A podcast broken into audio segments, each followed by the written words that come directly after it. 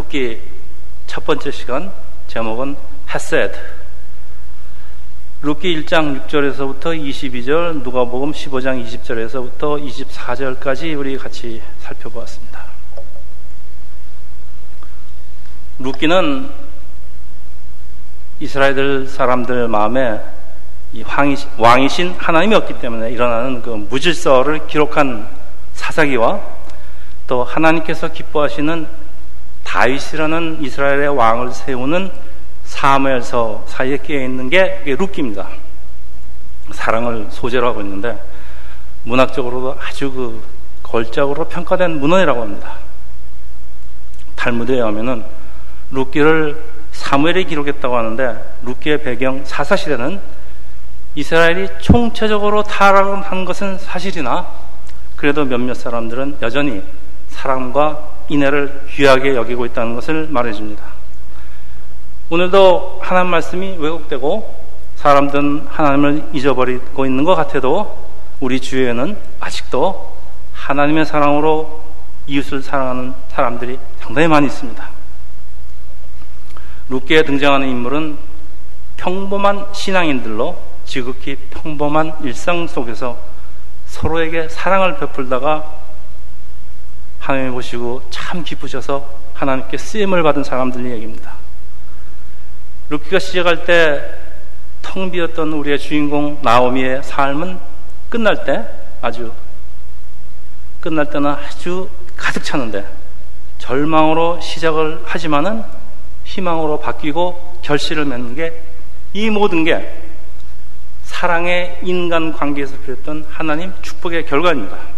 그래서 룻기에 흐르는 주제는 사랑입니다.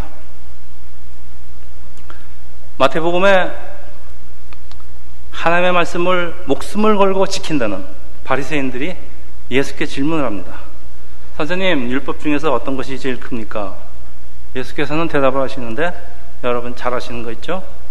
첫째, 내 마음을 다하고 목숨을 다하고 뜻을 다하여 주 너의 하나님을 사랑하라. 둘째, 내 이웃을 내 자신같이 사랑하라 하시면서 십계명을 두 계명으로 요약을 하시고 이걸 세 계명이라고 하시는데 하나님을 사랑하는 것 그리고 이웃을 내 몸과 같이 사랑하는 것입니다. 세상에 이거 모르는 사람 어디 있습니까? 여러분 하나님 사랑하는 방법 아세요? 예배 열심히 드리는 거? 네, 그것도 방법입니다. 그러면은 여러분 이웃을 사랑하는 방법 아세요? 그러면 여러분 여러분 자신을 사랑하는 방법 아세요? 우리는 이 사랑이라는 단어의 뜻을 뜻조차 잘 모릅니다, 사실. 우리 고린도 사랑장이라고 하는 고린도전서 13장에 사도 바울이 뭐라 그럽니까? 내가 사람의 방언과 천사의 말씀을 할지라도 사랑이 없으면 소리나는 구리와 울리는 꽹과리 루키는 사랑이란 단어를 등장인물의 그 마음가짐과 행동으로 설명을 하는데 우리 구체적으로 어떤 것인지 앞으로 한 세 번 정도에 걸쳐서 같이 살펴보려고 합니다. 루키는 히브리 원어로 헤세드 오늘 설교 제목입니다. 라는 동사가 여러 번 사용되는데 우리 성경에는 보통 인내 영어로는 kindness라고 번역이 되지만은 이 히브리 언어가 가지고 있는 그 심오한 뜻은 인간의 언어로는 번역이 불가능하다고 합니다. 하나님의 무한하신 은혜와 자비를 나타내는 단어로 뜻이 아주 큰데 영어로는 steadfast love, loyal love, unfailing love, loving kindness, mercy, grace 더 있습니다. 그리고 한국어로는 사랑, 자비, 인애, 은혜 더 있습니다. 번역이 아주 다양한 이유는 이 헤세드는 지금 제가 말씀드린 이 모든 의미가 다 포함된다는 얘기기 때문에 단순히 짧은 말로 한마디로 정의할 수가 없기 때문입니다. 그리고 신학적으로도 구약 성경에서 하나님을 사랑을 나타내는 가장 중요한 단어로서 하나님과 이스라엘과의 언약 이 언약은 사람이 못 지켜도 하나님께서는 반드시 지키는 언약이며 사랑입니다. 신약 성경에서 그리스어로 아가페 가까운 표현이긴 하지만은 헤세드를 따라가지 못한다고 합니다. 이 헤세드는 두 가지 의미를 가지고 있는데 첫째 하나님의 헤세드 하나님께서 하나님의 백성을 백성에게 주시는 사랑 둘째 우리 사람이 가지고 있는 헤세드는 우리의 삶 속에서 이웃과의 관계인데 끊을래야 끊을 수 없는 우정, 사랑, 그런 것이라고 합니다. 루키는 이웃을 사랑하는 방법을 이 등장하는 사람들의 삶을 통하여 보여주는데 하나님의 사랑, 하나님을 사랑하는 사람들은 하나님, 하나님의 햇새들을 닮은 사랑을 이웃에게 베풀기 때문입니다. 자, 오늘 우리가 살펴볼 것은 나오미와 그 두 며느리의 사랑을 오늘 살펴보겠습니다. 본문 1절에 로키의 배경은 사사들이 치리하던 때라고 밝히고 있는데 이때는 사람들의 마음에 왕이 없는 시대. 그러니까 이스라엘은 정치적으로 불안하고 영적으로는 완전히 침체되어서 하나님과 우상을 동시에 섬기고 있을 때입니다. 가나안 땅은 하나님께서 이스라엘에게 주신 약속의 땅이지만은 우상과 하나님을 동시는 상황에서 막상 어려움이 닥치면 사람들은 하나님을 잃어버리고 방황을 하게 됩니다. 자, 이스라엘의 흉년이 일어나서 한 가정이 이스라엘을 떠나 모압으로 이사를 갔는데 거기서 얼마 안 가서 남편은 죽고 두 아들은 모압 여인과 결혼을 합니다. 희망을 가지고 이주를 하였지만은 10년도 못 가서 두 아들 역시 죽어서 미망인 셋만 남게 됩니다. 살 길이 막막해졌을 것인데 오늘 본문 6절 제가 읽겠습니다. 그 여인이 모압 지방에서 여호와께서 자기 백성을 돌보시사 그들에게 양식을 주셨다 함을 듣고 이에 두 며느리와 함께 일어나 모압 지방에서 돌아오려 하여 있던 곳에서 나오고 두 며느리도 그와 함께 유다 땅으로 돌아오려고 길을 가다가 자 고향에 양식이 생겼다는 말을 듣게 되는 것은 하나님께서 나아미를 돌아오라고 다시 부르는 소리입니다. 사람들은 우리들은 자기 마음대로 살아보려고 하나님과 고향을 떠나지만 세상에서 완전히 망하고 인생의 밑바닥에서 하나님의 부르심을 듣게 되는 것은 우연이 아닙니다. 두 며느리를 데리고 고향 유다로 돌아가는 길에 나오미의 생각은 바뀌는데 며느리들은 모압 땅에서 다시 결혼을 하여 잘 살 수가 있을 것인데 자기 생각만 하고 낯선 곳으로 끌고 가는 것은 옳지 않다는 생각이 들었던 것 같습니다. 그래서 나아미는 두 며느리에게 이별을 선언하는데 그것이 8절입니다. 제가 읽겠습니다.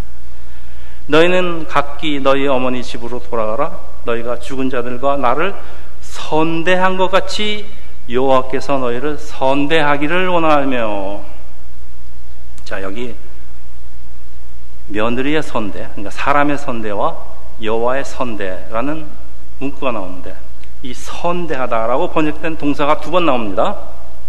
이 히브리 원어로 헤세드입니다. 자, 구체적으로 무슨 뜻일까요? 공동 번역에는 고맙게 해주다, 새 번역은 한결같이 사랑하다, 현대인 성경은 정성껏 살피다. 여러분, 성경에서 성경마다 번역이 다양하다는 것은 번역하기 어렵다는 말씀입니다. 확실한 것은 룻이나 오르바 모두 좋은 며느리였던 것 같은데 나오미는 헤어지면서 그동안 며느리들이 자신과 죽은 사람들에게 베풀어진 햇세드를 감사를 하면서 이런 햇세드가 여호와의 햇세드가 며느리에게 있기를 축원합니다. 그래서 우리 개혁 개정은 이것을 선대라고 번역을 한 것인데 자, 우리가 첫 번째로 보는 핫세대 정의. 사람이 사랑, 사람이 사랑을 사랑하는 법. 정의합니다. 핫세드. 핫세는 선대, 보살핌입니다. 그리고 하나님을, 하나님께서 사랑을 사람을 햇세도하는 방법도 보살핌입니다. 9절 여호와께서 너에게 허락하사 각기 남편의 집에서 위로받기, 위로를 받게 하시기를 원하노라 하고 그들에게 입을 맞추니까 그들이 소리를 높여 울며 남편을 잃은 젊은 여인들 시어머니를 따라오지 말고 좋은 남자 만나서 아들, 딸 낳고 새 남편에게 위로를 받고 잘 살라는 말인데 다 같이 소리를 높여 웁니다. 헤세드의 두 번째 정의예요. 헤세드는 같이 울고 같이 울고 같이 사는 사랑의 공동체에서 일어나는 아주 특별한 현상입니다. 우리 슬픈 일 있을 때 같이 울어주고 기쁜 일 있으면 같이 웃어주고 기쁨을 나누는 이런 감정의 교류 그리고 나눔이 신앙 공동체 교회의 특징이 되어야 합니다. 그리고 죽은 남편과 사이에 자식이 없으면은 여러분 시어머니 무슨 시어머니예요? 남이죠. 그리고 더욱이 이스라엘 사람들은 모함 여인들을 아주 극도로 증오를 하는데 경멸하는데 왜 시어머니를 따라서 낯설고 물설은 그 시어머니 고향 이스라엘 땅으로 갑니까? 경멸 경멸 당하려고 갑니까? 비록 난같이 되었지만은 죽은 남편의 집안과 홀로 된 시어머니에 대한 뭡니까? 배려. 배려 때문이 아닙니까? 이런 배려, 배려가 이웃을 내 몸같이 사랑하는 방법 헤세드인데 자, 세 번째 정의 헤세드는 배려입니다. 11절에서 13절 당시 이스라엘은 형이 아들을 낳지 못하고 죽으면 미망인은 상속을 받지 못해서 생계가 막히게 되는 것을 방지하기 위해서 계대 결혼이라는 제도를 두었는데 동생이 미망인 형수와 결혼해서 아들을 낳아서 그 집안에 유업을 있게 하는 제도입니다. 신명기 25장 5절에 나와 있습니다. 제가 읽겠습니다. 형제들이 함께 사는데 그중 하나가 죽고 아들이 없거든 그 죽은 자에는 나가서 타인에게 시집까지 말 것이요. 그 남편의 형제가 그에게 들어가서 그를 맞이하여 아내로 삼아 그의 남편의 형제된 의무를 그에게 다 행할 것이요. 그 여인에게 낳은 첫 아들이 그 죽은 형제의 이름을 잊게 하여 그 이름이 이스라엘 중에서 끊어지지 않게 할 것이니라. 이것이 계대 결혼입니다.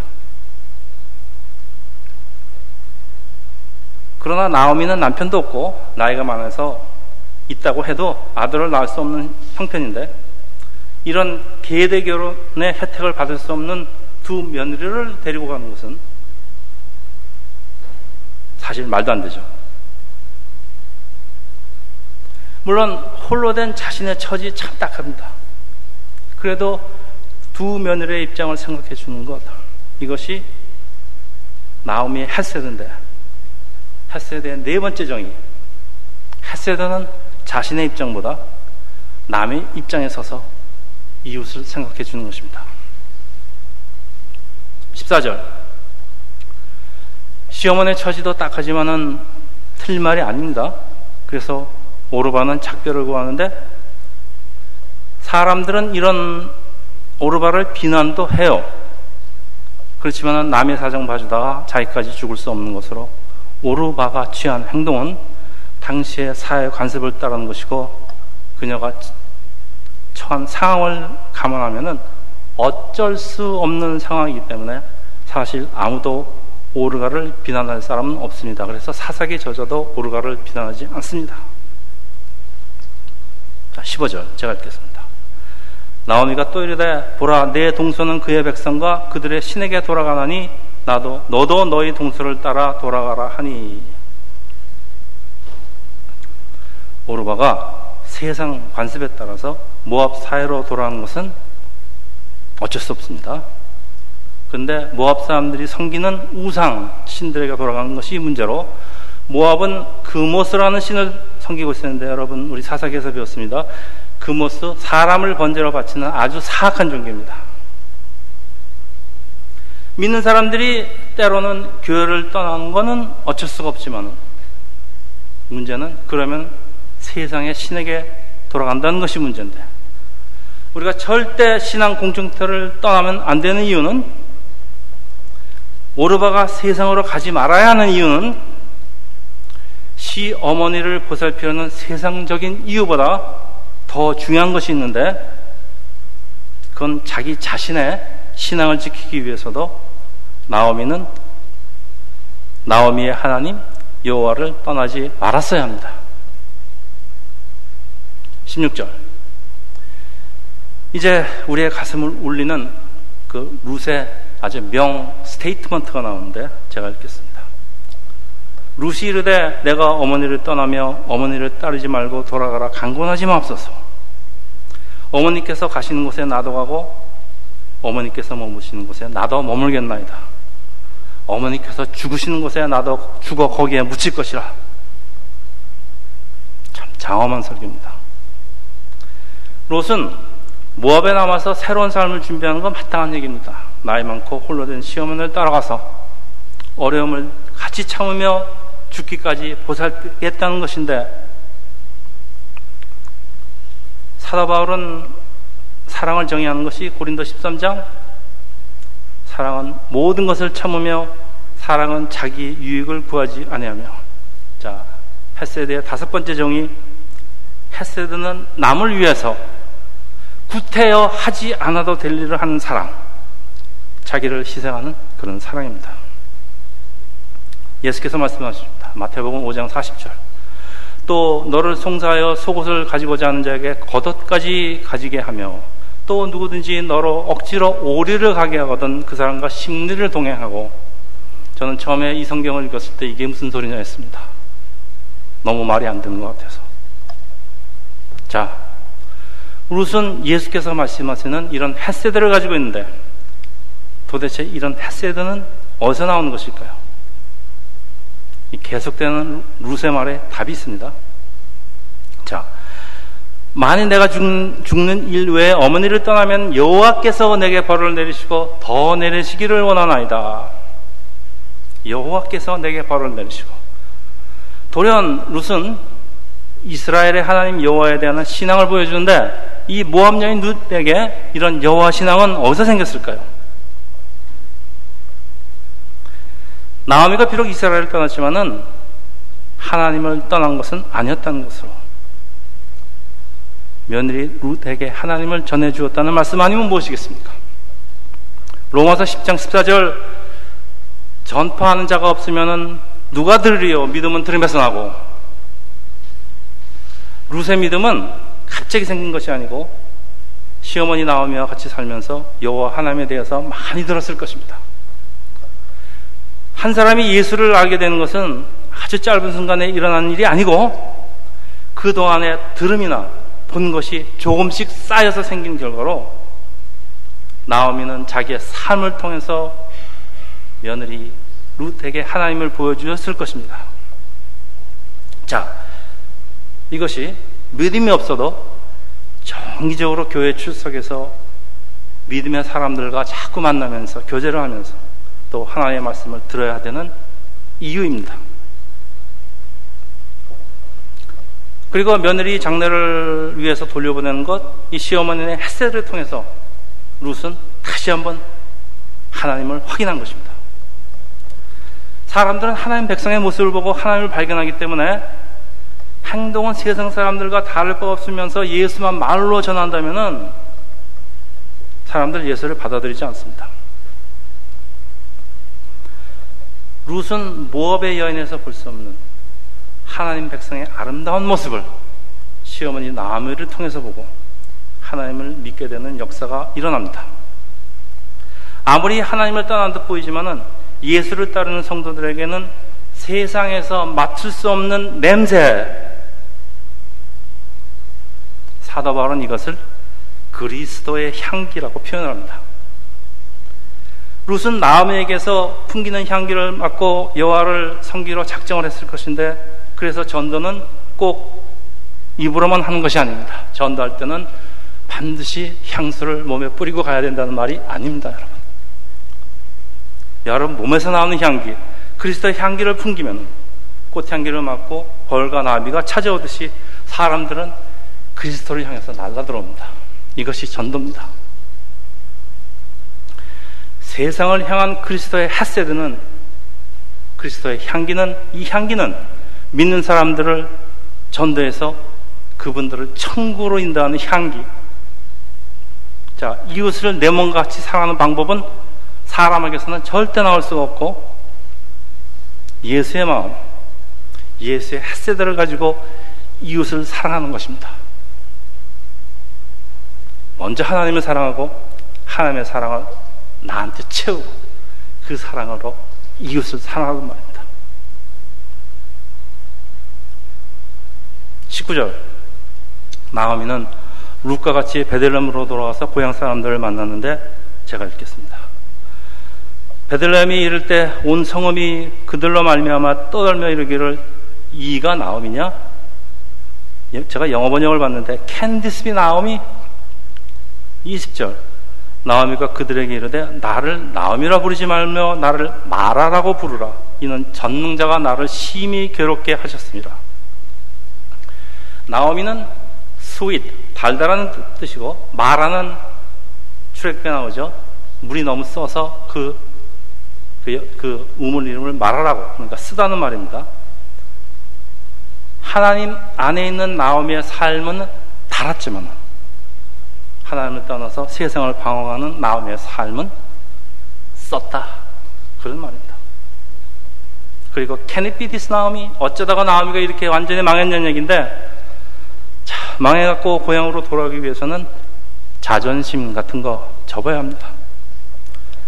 하나님께로 돌아가기 위해서는 먼저 사람의 자존심 버려야 합니다. 21절. 내가 풍족하게 나갔더니 여호와께서 내게 비어 돌아오게 하셨느니라 여호와께서 나를 징벌하셨고 전능자가 나를 괴롭게 하셨거늘 어찌 너희가 어찌 나를 나옴이라 부르느냐 전능하신 하나님 여호와가 전능하던 하나님이라는 최고의 신앙 고백입니다. 나를 괴롭혔다는 것은 하나님을 원망하는 말은 아닙니다. 이스라엘을 떠난 것을 자기가 이스라엘을 떠난 것을 회개하는 말입니다. 여러분 찬란한 태양이 나를 비치고 있을 때 삶의 정장에서 정상에서 나를 발성, 반성할 수 있는 사람은 거의 아니요 한 사람도 없습니다. 자기가 제일 잘났습니다.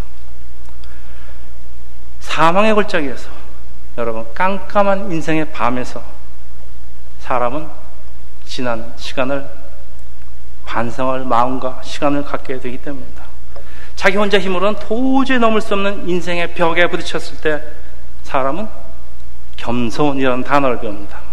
겸손 굉장히 중요합니다. 이런 사람의 겸손은 회개로 인도하고 회개는 구원으로 하나님의 은혜로 인도되는 것입니다. 나오미는 이스라엘을 떠날 때 남편과 두 아들과 아마도 재산도 있었을 것이지만 돌아올 때는 완전 빈손으로 돌아옵니다. 여러분 복음서에 이런 사람 또 있는데 누군지 아십니까? 오늘 두 번째 보면 탕자 비유에 나오는 둘째 아들입니다. 오늘 두 번째 본문은 전통적으로 탕제 비유라고 되어 있지만은 이 이야기의 정말 주인공은 탕자 아들이 아니고 잃었던 아들을 다시 찾는 아버지. 이 비유에는 하나님의 헤세드가 아주 잘 나와 있습니다. 하나님의 헤세드가 예수입니다. 예수께서 이 땅에 오셔서 특히 사회에서 소외된 계층들을 사람들에게 사랑과 헤세드를 베푸시는데 이 하나님의 말씀을 연구하는 것을 직업으로 한다는 이 바리새인과 서기관들은 예수를 비난을 합니다. 그래서 예수께서는 하나님의 햇세들을 하나님의 사랑을 보지 못하는 이들에게 잃은 것을 다시 찾는 세 가지 비유로 무엇인가 가르쳐 주시는데 그 중에 하나가 탕자의 비유입니다. 자, 잘 아시는 탕자의 비유. 어떤 사람에게 두 아들이 있었는데 작은 아들이 유산을 미리 받아가지고 외국에 가서 허랑방탕하게 살다가 탕진한 후 회개하며 아버지께로 다시 돌아옵니다. 아버지는 죽었던 아들이 다시 살아났다고 즐거워하며 잔치를 벌입니다. 이 비유에서 여러분 탕자 탕자의 아버지는 하나님을 상징하고 있는데 잃어버린 아들에 대한 하나님의 핫세들을 아주 잘 보여주고 있습니다. 자 아들이 아버지께로 돌아오는데 아직도 거리가 멉니다. 아들을 애타게 기다리고 있던 아버지는 아들을 그 먼 데서 알아보고 달려가서 목을 안고 입을 맞춥니다. 오늘일까 내일일까 매일 길가에 서서 아들을 애타게 기다리고 있던 것인데 아버지 하나님의 헤세드는 우리가 상상할 수 있는 것보다 훨씬 더 간절하십니다. 회개한 아들은 아버지께 말합니다. 아버지 나는 죄인입니다. 아버지 아들은 호칭을 감당하지 못하니 나를 종으로 써주시옵소서. 아버지 대꾸도 하지 않습니다. 제일 좋은 옷을 입히고 죽은 자가 다시 살아나왔다고 잔치를 베풀며 기뻐하는데 큰아들 이 말에 심히 분노하여서 그 잔치에 참여하기조차 거부합니다. 왜? 큰아들은 아버지를 열심히 섬겼고 동생은 아버지의 재산을 탕진하였는데 불공평하다는 것입니다. 맞습니다. 불공평합니다. 큰아들은 하나님의 햇세들을 알지 못하고 예수를 비난하는 바리새인과 서기관을 상징하는데 이들이 아무리 율법을 율법을 목숨 걸고 지켜진다 해도 여러분 여러분 아무리 교회에 출석하고 헌신을 한다고 해도 여러분에게 하나님의 사랑, 이 햇세드가 없으면은 사도 바울이 뭐라 그랬습니까? 내가 천사의 방언을 할지라도 울리는 꽹과리 무서운 말씀입니다. 오래전에 하나님께서는 이스라엘과 언약을 맺으시는데 창세기 17장 7절에 보면 제가 읽겠습니다. 내가 내 언약을 나와 내 및 내 대대 후손 사이에 세워 영원한 언약을 삼고 너와 내 후손의 하나님이 되리니 이 언약은 아브라함의 어떤 자격이나 조건을 전제로 한 것이 아니고 하나님의 무조건적이고 일방적인 약속으로 하나님께서 이스라엘을 하나님의 백성으로 삼으셨기 때문에 잘못을 한다고 해도 율법을 못, 지켰다고, 못 지켰다고 취소가 되는 거 아니란 얘기입니다. 여러분, 아들이 아무리 잘못을 해도 아들을, 아들은 아들이지. 아들을 호적에서 파는 사람이 어디 있습니까?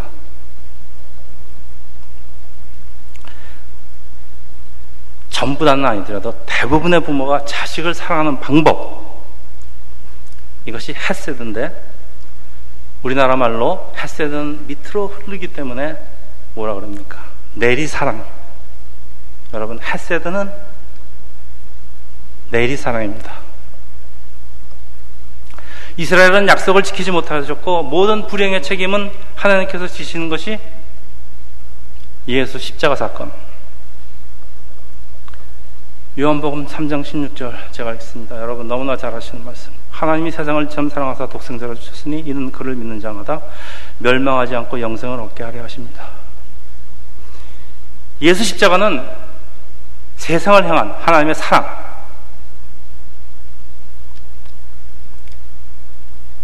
헤세드 다시 한번 정의합니다. 헤세드는 내리사랑, 사랑의 절정입니다. 자, 말씀을 마시는데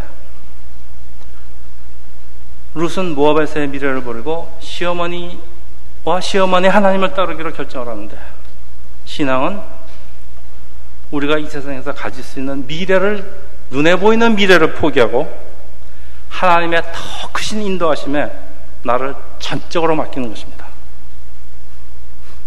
그 결과 4장 15절에 보면요.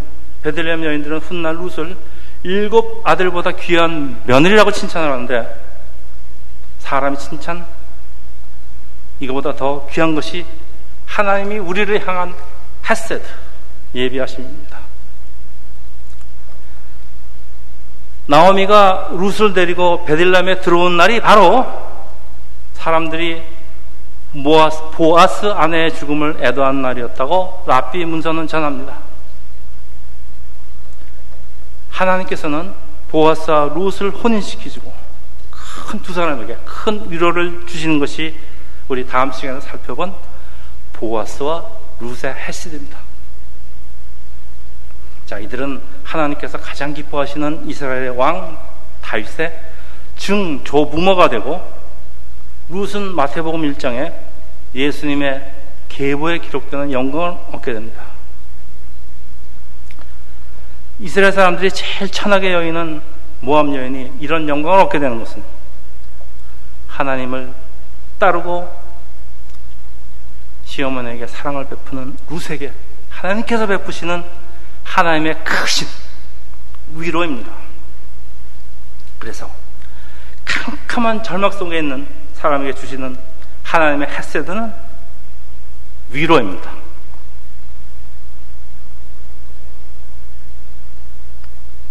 여러분의 미래를